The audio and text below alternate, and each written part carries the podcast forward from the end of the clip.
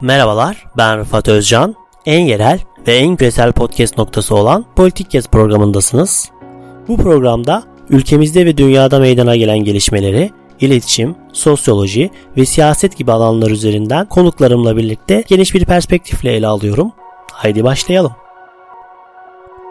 Merhabalar, Politik Kes Podcast programına hoş geldiniz. Bugünkü konuğumuz Koç Üniversitesi Uluslararası İlişkiler Bölümünden doçent doktor Şenel Aktürk. Kendisiyle yakın zamanda TRT World Research Center için kaleme aldığı bir kitap değerlendirmesini ele alacağız. Otoriterlik ve Demokrasinin Elit Kökenleri adında bir kitap. Hocam programa hoş geldiniz. Hoş bulduk. Daveti kabul ettiğiniz için tekrardan çok çok teşekkür ediyorum. Bu programı bildiğiniz üzere iki bölüm şeklinde ele alacağız. Geniş bir konu olduğundan dolayı. İlk olarak da böyle şöyle bir giriş sorusuyla girmek istiyorum. Yani, yani bu kitabın neden ilginizi çektiğini, eğitim hayatınız daha çok siyaset bilimi ve uluslararası ilişkiler üzerine ve bu biraz daha sosyolojiye de değen bir tarafı olan bir konu olduğu için bu kitabın neden sizin ilginizi çektiğini merak ettim hocam. Albertus ve Menaldo'nun kitabının şöyle bir özelliği var. Ben de o yüzden değerlendirmeye değer ve önemli buldum. Hakikaten eleştirel bir kitap. Eleştirel kitap veya eleştirel makale, eleştirel analiz tabirlerini çok sık duyuyoruz aslında ama eleştirel olarak adlandırılan pek çok makale, kitap, analiz e, pek de o kadar eleştirel değil. Burada eleştirelden kastım şu, e, demokrasiyle ilgili ki demokrasi karşılaştırmalı siyaset, siyaset bilimi alanında en çok araştırılmış olan e, konular arasında belki ilk 3'e, ilk 5'e girecek bir konu. Demokrasi konusunda belli bir ortodoksi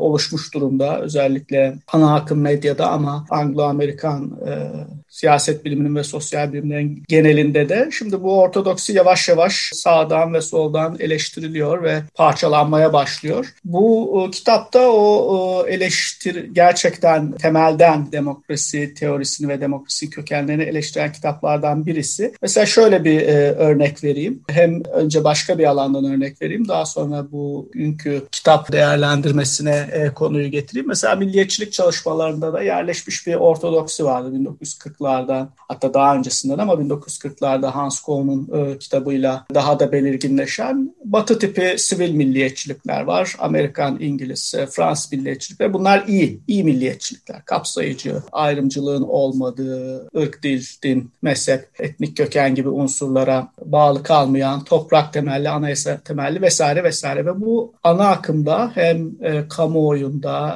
e, eğitimde, akademik çalışmalar yıllarda hegemonikti. Bu mesela artık öyle değil pek özellikle son kuşakta. Mesela oradan gerçekten eleştirel bir e, kitap örneği verecek olursam bu ortodoksiyi e, parçalayan temelden eleştiren Anthony Marx'ın kitabı Faith in Nation. İngiltere, Fransa ve İspanya'da tamamen dini ve mezhepsel soykırıma varan şiddet sonucu İngiliz, Fransız ve İspanyol ulus devletinin ve İngiltere, Fransa örneğinde sonrasında demokrasinin bunun üzerine inşa edildiğini gösteren. Şimdi demokrasi teorisinde de benzer bir ortodoksi var e, idi, hala var. Ana akımda özellikle işte demokrasi, ekonomik e, kalkınma, toplumsal, işte sağlık gibi diğer toplumsal hizmetler bunların hepsi birbirine korele bir şekilde, e, olumlu bir şekilde ilerliyor. Ondan sonra e, demokrasi halk tarafından halk için gerçekleştirilen e, bir rejim değişikliğinin sonucu. Bu gibi bir dizi e, varsayım, ön kabulden bahsedebiliriz. Bunların üzerine inşa edilmiş. İşte doğru kurumları bulmak en önemlisi. Doğru kurumları yerleştirince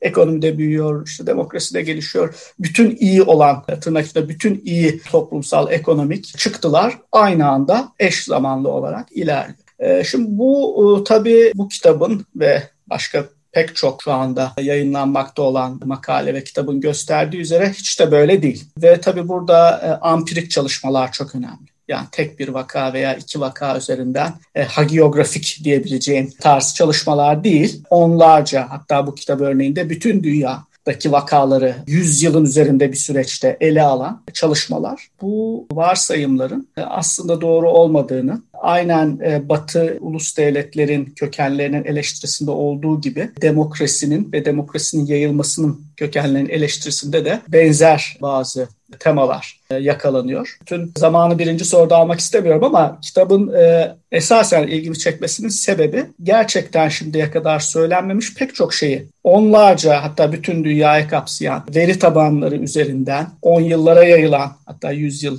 da denilebilir. E, bir süreç içerisinde işleyerek ortaya koymasından kaynaklı ve bir cümlede özetlemek gerekirse gerçekten demokrasi ve siyasal rejimler literatürünü temelden eleştiren, ortaya hem yeni ampirik hem yeni kuramsal ve kavramsal çıktılar koyduğu için e, bu kitap ilgimi çekti. İkinci olarak bir yavaştan işte kitaptan bahsedecek olursak bu kitabın iddiası ne ve yazarlar bu kitabın amacını nasıl açıklıyorlar? Kitabın iddiası oldukça açık seçik. O açıdan da e, güzel yazılmış bir kitap. Çünkü güzel bir tez, master tezi, doktora tezi kitap. Tezini saklamaz. E, birinci paragrafta, birinci cümlede, en kötü ihtimalle birinci sayfada çok e, açık net bir şekilde ortaya koyar. Bu kitap için aynısını tabii ki söyleyebiliriz. Başlığında dahi belirgin. Otoriteryanizm, demokrasinin elit kökenleri. Kitap bunu söylüyor. Albertus e, yazarlarının da isimlerini de anmış olalım. Michael Albertus, Chicago Üniversitesi'nden ve Victor Menaldo. Diyorlar ki demok bu kitap konvansiyonel demokrasi anlayışını eleştiriyor. Bu konvansiyonel e, benim ortodoksi dediğim demokrasi anlayışı nedir? İlkokul kitaplarından ana akım medyaya ve e, akademiye varıncaya kadar egemen olan demokrasi halk tarafından ve halk için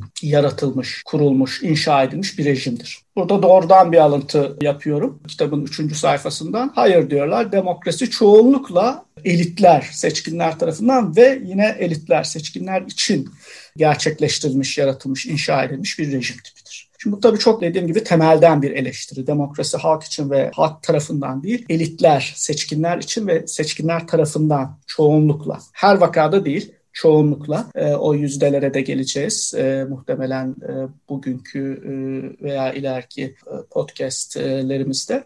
En temel e, iddiası bu. E, tabii bu iddianın e, pek çok ne diyelim pek çok bu iddiaya eşlik eden başka iddialar da var. Ama en temel iddia bu ve demokrasinin kurumsal olarak bu bahsettikleri örneklerde elit yanlısı demokrasi en çok işte vurguladıkları tabii demokrasi tipi bir takım toplumsal, ekonomik ve hatta siyasal eşitsizlikleri muhafaza etmeye, derinleştirmeye yönelik bir yapılanma olduğunu anlatıyorlar e, yazarlar. Pek çok e, hem küresel bir veri tabanı üzerinden hem de işte Şili, Kanada vesaire gibi Filipinler gibi e, tek tek vaka örnekleri üzerinden en uzun örnekler belki daha sonraki bir bölümde bahsederiz. İsveç ve Şili örneği ama İsveç ve Şili e, vakalarının dışında da işte dediğim gibi Filipinler'den Kanada'ya kadar pek çok e, dünyanın pek çok yerinden Türkiye'ye kadar e, pek çok ülkeden kısa ve uzun örnekler var. Nasıl seçkinlerin, elitlerin demokratikleşme çabasının başından beri baş aktörler olduğunu ve nasıl demokrasinin bir takım toplumsal, ekonomik ve hatta siyasal eşitsizlikleri kalıcı hale getirmek amacıyla tasarlandığına ilişkin. Şimdi yine belki kitabın tam içeriğini tartışmaya başlamadan önce bir teorik arka plan vermek için e, şu soruyu da sor- sormak istiyorum size. Şimdi elit, elitizm, elit teorisi gibi şeylerden bahsediyoruz. Belki bunların neler olduğunu açıklamak iyi olabilir. Ayrıca da bu isimler elit teorisi teorisyenleri Michels, Mills ve Pareto gibi kişilerden daha farklı şeyler söylüyorlar mı? Şu açıdan söylüyorlar. Tabii bu klasikler işte Robert Mitchell olsun, C. Wright Mills veya Wilfredo Pareto. Onlar da demokrasi daha dahil modern siyasi sistemlerde elitizme, oligarşiye yönelik bir e, eğilim olduğunu, bir bakıma bunun e, doğal bir süreç olduğunu değişik örneklerle ve sebeplerle açıklamaya çalıştılar. İşte e, belki siyaset biliminde biraz daha meşhur olanı işte Mitchell's'ın oligarşinin demir kanunu dediği Alman Sosyal Demokrat Partisi'nde dahi çünkü bu e, o, e, Mitchell açısından ve onun çağdaşları açısından oligarşinin, hiyerarşinin, antidemokratik yapının kök salma ihtimali en düşük olan örnek olması gerekiyordu. Avrupa'nın en büyük sol partisi. E, ama orada bile e, değil mi böyle bir hiyerarşik, oligarşik yapının kurulduğunu e, anlatıyor bu siyaset bilimi klasik kitabında. Veya C. Wright Mills bir Amerikan radikal olarak siyasi, ekonomik ve askeri seçkinlerin bu üç sac ayağını vurguluyor ekonomik, siyasi ve askeriye. Bir arada kendi ortak çıkarları için e, toplumu, işte Amerikan toplumunu örnekte ama daha genelleştirecek olursak modern modern dünyada toplumları siyasetin dışına ittikleri bir şey. Fakat burada tabii ki Albertus ve Menaldo çok daha spesifik, e, çok daha özel mekanizmalardan bahsediyorlar. Yani birincisi yine belki başka bir bölümde e, sıra gelir. E, değişik demokrasi tiplerinden bahsediyorlar. Dolayısıyla bütün demokrasilerde aynı seviyede bir elitizm, seçkincilik ortaya çıkmıyor. Kaldı ki demokrasi olmayan siyasi rejimler de var. Onlardan da bahsediyorlar. Ama demokrasilerin içinde de bir demokrasiyi daha elitist, temelden elitist seçkinci yapan başlıca mekanizma ve onun daha ikincil destekleyici yan mekanizmaları nelerdir?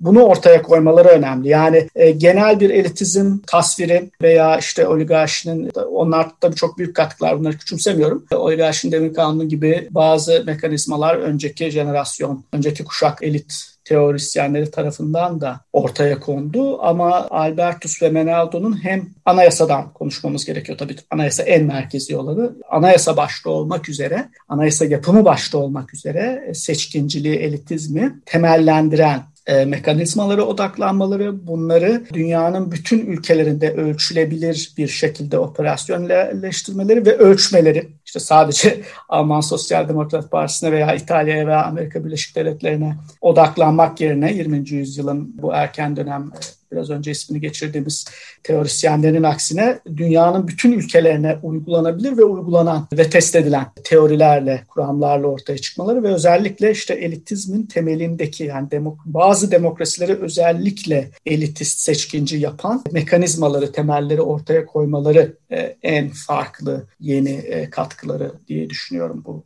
kitapta yazarlar. Bu kitapta yani sizin yazdığınız kitap değerlendirmesi özellikle elit yanlısı demokrasilerde yazarlar anayasaya özel bir anlam atfediyorlar. Onlara göre yani anayasanın bu elit yanlısı demokrasilerde nasıl bir işlevi var? Anayasa elit yanlısı demokrasilerle popüler demokrasileri ayrıştıran en önemli ölçüm ölçü. En temelde hangi demokrasilerin elitist seçkinci, hangilerinin popüler demokratik olduğunu ayırmak için ilk baktıkları unsur anayasayı kim yapmış? Ve buna baktıkları zaman e, gördükleri de e, aşağı yukarı demokrasilerin yani yaklaşık olarak söylüyorum üçte ikisinde anayasayı yapanların otoriter e, seçkinler, demokrasi öncesi elitler olduğu şeklinde. Buna tabii ki Türkiye'de dahil, işte e, başka pek çok demokrasilerin üçte ikisi de dahil. E, bu askeri junta rejimleri olabilir pek çoğunda askeri junta rejimleri ama hepsinde değil. Fakat anayasa bu açıdan önemli. Yani anayasayı yapanlar anayasada işte e, askeriyeden yüksek yargıya kadar devletin seçilmemiş organları diyebileceğimiz devletin aslında bir bakıma en önemli sac ayağı olan unsurları da ve onların yapılanmasını da şekillendirdikleri için anayasanın kimin tarafından hangi elitler tarafından popüler olarak demokratik yollardan seçilmiş liderler tarafından mı yoksa demokrasi öncesi dönemin seçkinleri, elitleri tarafından mı e, yapıldı? çok önemli ve o açıdan demokrasi çok merkezi. Dolayısıyla demok pardon demokrasi anayasa çok merkezi. E, dolayısıyla anayasa çok merkezi. Anayasa değişikliklerine de bakıyorlar bu açıdan. Ama burada da herhalde e, kurumsalcılığın yani kurumsalcılığın en önemli bulgularından birisi şudur. Kurumları kurmak nispeten kolay ama değiştirmek hele de yok etmek baştan aşağı sıfırdan e, yani yıkıp yeniden yapmak bu çok daha zor. Ve gerçekten bu anayasa için de geçerli. Çoğunlukla anayasayı işte demokrasi öncesi bir elit yapmışsa onu sıfırdan silip atıp yeniden yazmak bu çok çok nadiren yani ola, olabilecek bir şey. En fazla yapılan çoğu örnekte bazı maddelerin değiştirilmesi, bazı örneklerde bunu yapmak bile çok e, zor. Dolayısıyla e, o kuruluş aşaması çok önemli. Yani anayasayı kim yazıyor, hangi koşullarda nasıl yazıyor. Dolayısıyla anayasaya odaklanıyorlar. Yani anayasanın elit yanlısı seçkinci demokrasilerle popüler demokrasiler arasındaki başlıca fark sebep olan e, unsur olduk ve olduğunu düşündükleri için. Şimdi bu bölümdeki son sorumuzda hocam şöyle yani bu Albertus ve Menaldo bu kitaptaki iddialarının özellikle Huntington'ın 3. dalga demokrasileri dediği 20. yüzyılın son çeyreğinden bugüne demokratikleşen ülkeler için geçerli olduğunu söylüyorlar. Bir bu neden böyle? İkincisi de ABD, İngiltere ve Fransa gibi en eski birinci dalga demokrasiler elitist değil miydi? Bu çok güzel bir soru. Evet, üçüncü dalga demokrasilerde 1970 sonrası dönemde e, Huntington'ın tabiriyle ki bu dünyadaki demokrasilerin büyük çoğunluğudur bu arada. E, üçüncü dalga demokrasilerinde daha da baskın olduğunu söylüyorlar bu elitist demokrasi e, geçişlerinin. Fakat daha küçük bir grup olan birinci dalga işte arada bir de ikinci dalga demokrasilerinden bahsedebiliriz. Bu bahsettiğiniz en eski demokrasiler İngiltere, Amerika Birleşik Devletleri, Fransa. Onlara baktığımızda doğru Amerikan Örneğinde, Fransız örneğinde de çünkü Amerikan devrimi var, Fransız devrimi var. Anayasalar bir önceki rejimin otoriter liderlerince, krallarınca veya işte askeri juntalarınca yazılmış anayasalar değil. Dolayısıyla stereotipteki halk tarafından veya halk tarafından doğrudan seçilmiş temsilcisi liderler tarafından yazıldığı söylenebilecek örnekler ama orada farklı bir mekanizma var bence. E, bu tabii Albertus de Menaldo'nun kitabının e, dışına çıkıyor. Bu erken dönem e, demokrasilerinde onunla, onunla da ilgili e, aslında bir kitap tavsiyesinde bulunabilirim. Bunu çok iyi anlatan bir kitap. Bateman, David Bateman'ın Disenfranchising Democracy kitabı. Orada Amerika Birleşik Devletleri, İngiltere ve Fransa'da seçme ve seçilme hakkının ırk, dil, din, kuryazarlık gibi koşullar aracılığıyla nasıl sınırlandırıldığı e, çok güzel anlatılıyor. Dolayısıyla bu ilk kuşak demokrasilerinde doğru e, otoriter bir demokrasi öncesi elit tarafından yazılmış bir anayasa yok. Tabii İngiltere örneğinde anayasa yok. O ayrı bir konu ama Amerikan, Fransız işte devrim ile kurulmuş Amerikan Fransız demokrasilerine bakacak olursak doğru böyle bir böyle bir junta anayasası yok ama e, demokratik temsil sonucu yazılmış olan anayasada da demosun tarifi yani e, demokrasinin temeli olan halkın tarifi çok dar. E, hangi açıdan dar? İşte sadece beyazlar oy kullanabiliyor, sadece erkekler oy kullanabiliyor. İşte başka bazı örneklerde İngiltere e, örneğinde belli bir mal mülk sahibi olan, vergi verebilen beyaz ve Hristiyan ve Protestan erkekler oy kullanabiliyor. E, ben bunu değerlendirmemin sonunda ki kaynakçada da bahsettiğim e, Avrupa ve Amerika'da dışlanmanın karşılaştırılmalı siyaseti dini, mezhepsel e, ve ırksal e, sınır inşası makalemde de e, vurgulamıştım. İngiltere'de bugüne kadar seçilen, göreve gelen son 300 yılda çünkü İngiltere'de Başbakanlık Ofisi'nin 300. yılı kutlandı e, bu yıl. 300 yıldır İngiltere'nin bütün başbakanları Hristiyan ve Protestandır. Yani Katolik başbakan olmamış. Oysa Katoliklik İngiltere'nin kuruluşundan itibaren milyonlarca İngiliz'in bugün daha da fazla mensubu olduğu bir mezhep ki diğer din ve mezhepler Müslümanlık, Yahudilik bunlar da var. Ama 300 yıldır böyle bir yapı e, korunabilmiş. İlk 150 yılda işte 1820'lere kadar Katolik milletvekili bile yok. Yani bütün milletvekilleri Protestan mezhepli. Daha sonra Katolikler 170 170. yılda ilk defa işte e, Lord Rothschild e, bir Yahudi milletvekili e, meclise girebiliyor. Kadınların seçme seçilme hakkını kazanması çok daha geç. Bütün örneklerde yani İngiltere, Amerika Birleşik Devletleri'nde de Fransa'da da kadınların seçme seçilme hakkı çok daha geç bir dönemde geliyor. Bunlardan deniz aşırı sömürge imparatorlukları olanlarda da Amerika gibi kölelik geçmişinde gelen, geçmişinden gelenlerde de siyahların seçme seçilme hakları çok daha sonra geliyor. Yani birinci dalga demokrasilerinde de bir elitizm, bir seçkincilik var kesinlikle ama onun mekanizması çok daha farklı diye düşünüyorum. Yani en eski ve en kurumsallaşmış, yerleşmiş yüzlerce yıllık demokrasilerde zaten o demokrasinin demosu yani halk insanlığın çok daha küçük bir e, alt kümesi olarak tanımlanmış sadece beyaz Hristiyan, Protestan, mülk sahibi erkek mesela. Bu yani çok küçük bir yüzde aslında e, toplumun. Ve oradan kademeli bir şekilde tedricen 100, 200, 300 yıllık bir süreçte ancak bütün insanları bütün yetişkin insanları kapsayacak şekilde seçme seçilme hakkı ve demokrasinin demosu halkı halkalar halinde genişlemiş. Bu tabii çok farklı. Üçüncü dalga demokrasilerine baktığın zaman 1970'lerde hatta işte Türkiye gibi 1946'da 50'de aslında tabii Türkiye'yi 1908'e de götürmek, 1878'e de götürmek e, mümkün. Bu e, daha sonraki e, demokrasi dalgalarında ve örneklerinde bu sınırlamalar çok daha az. Yani seçme seçilme hakkının tek bir ırk, din ve mezhebe e, sınırlandırılması hani 1970'te, e, 1950'de, 1983'te demokrasiye geçen bu ülkelerde e, söz konusu değil. Yani pek çoğunda söz konusu değil. Başka türlü sınırlamalar var tabii. Onlardan da bahsedilebilir. Seçkinciliği, elitizmi e, muhafaza etmeye yönelik. Anayasa zaten bu görevi görüyor. Yani burada seçkinci elitist demokrasiyi, yani demokrasiyi seçkinci elitist yapan mekanizma değişmiş gibi gözüküyor birinci dalgayla. Şu anda dünyadaki demokrasilerin çoğunun demokrasi olmasını sağlayan üçüncü dalga arasında elitizmin, seçkinciliğin kökenleri, mekanizması değişmiş ama e, elitizm, seçkincilik baki kalmış denilebilir çoğu örnekte popüler demokrasileri hariç bırakacak olursak. Çok teşekkürler hocam. İlk bölümün böylece e, sonuna geldik. İkinci bölümde e, kitabı konuşmaya devam edeceğiz. Türkiye'den de bahsedeceğiz. İkinci bölümde görüşmek üzere hocam. Görüşmek üzere. Ben teşekkür ederim. Çok sağ olun. İlk programın sonuna geldik. Politik Kes Podcast programını dinlediniz. Kulağınız bizde olsun. En yerel ve en küresel podcast programı Politik Kes'i dinlediniz. Bizi Spotify, Apple, Google Podcast üzerinden ve sosyal medya hesaplarımızdan takip etmeyi unutmayın. Yeni başlıklar ve konuklar için kulağınız bizde olsun.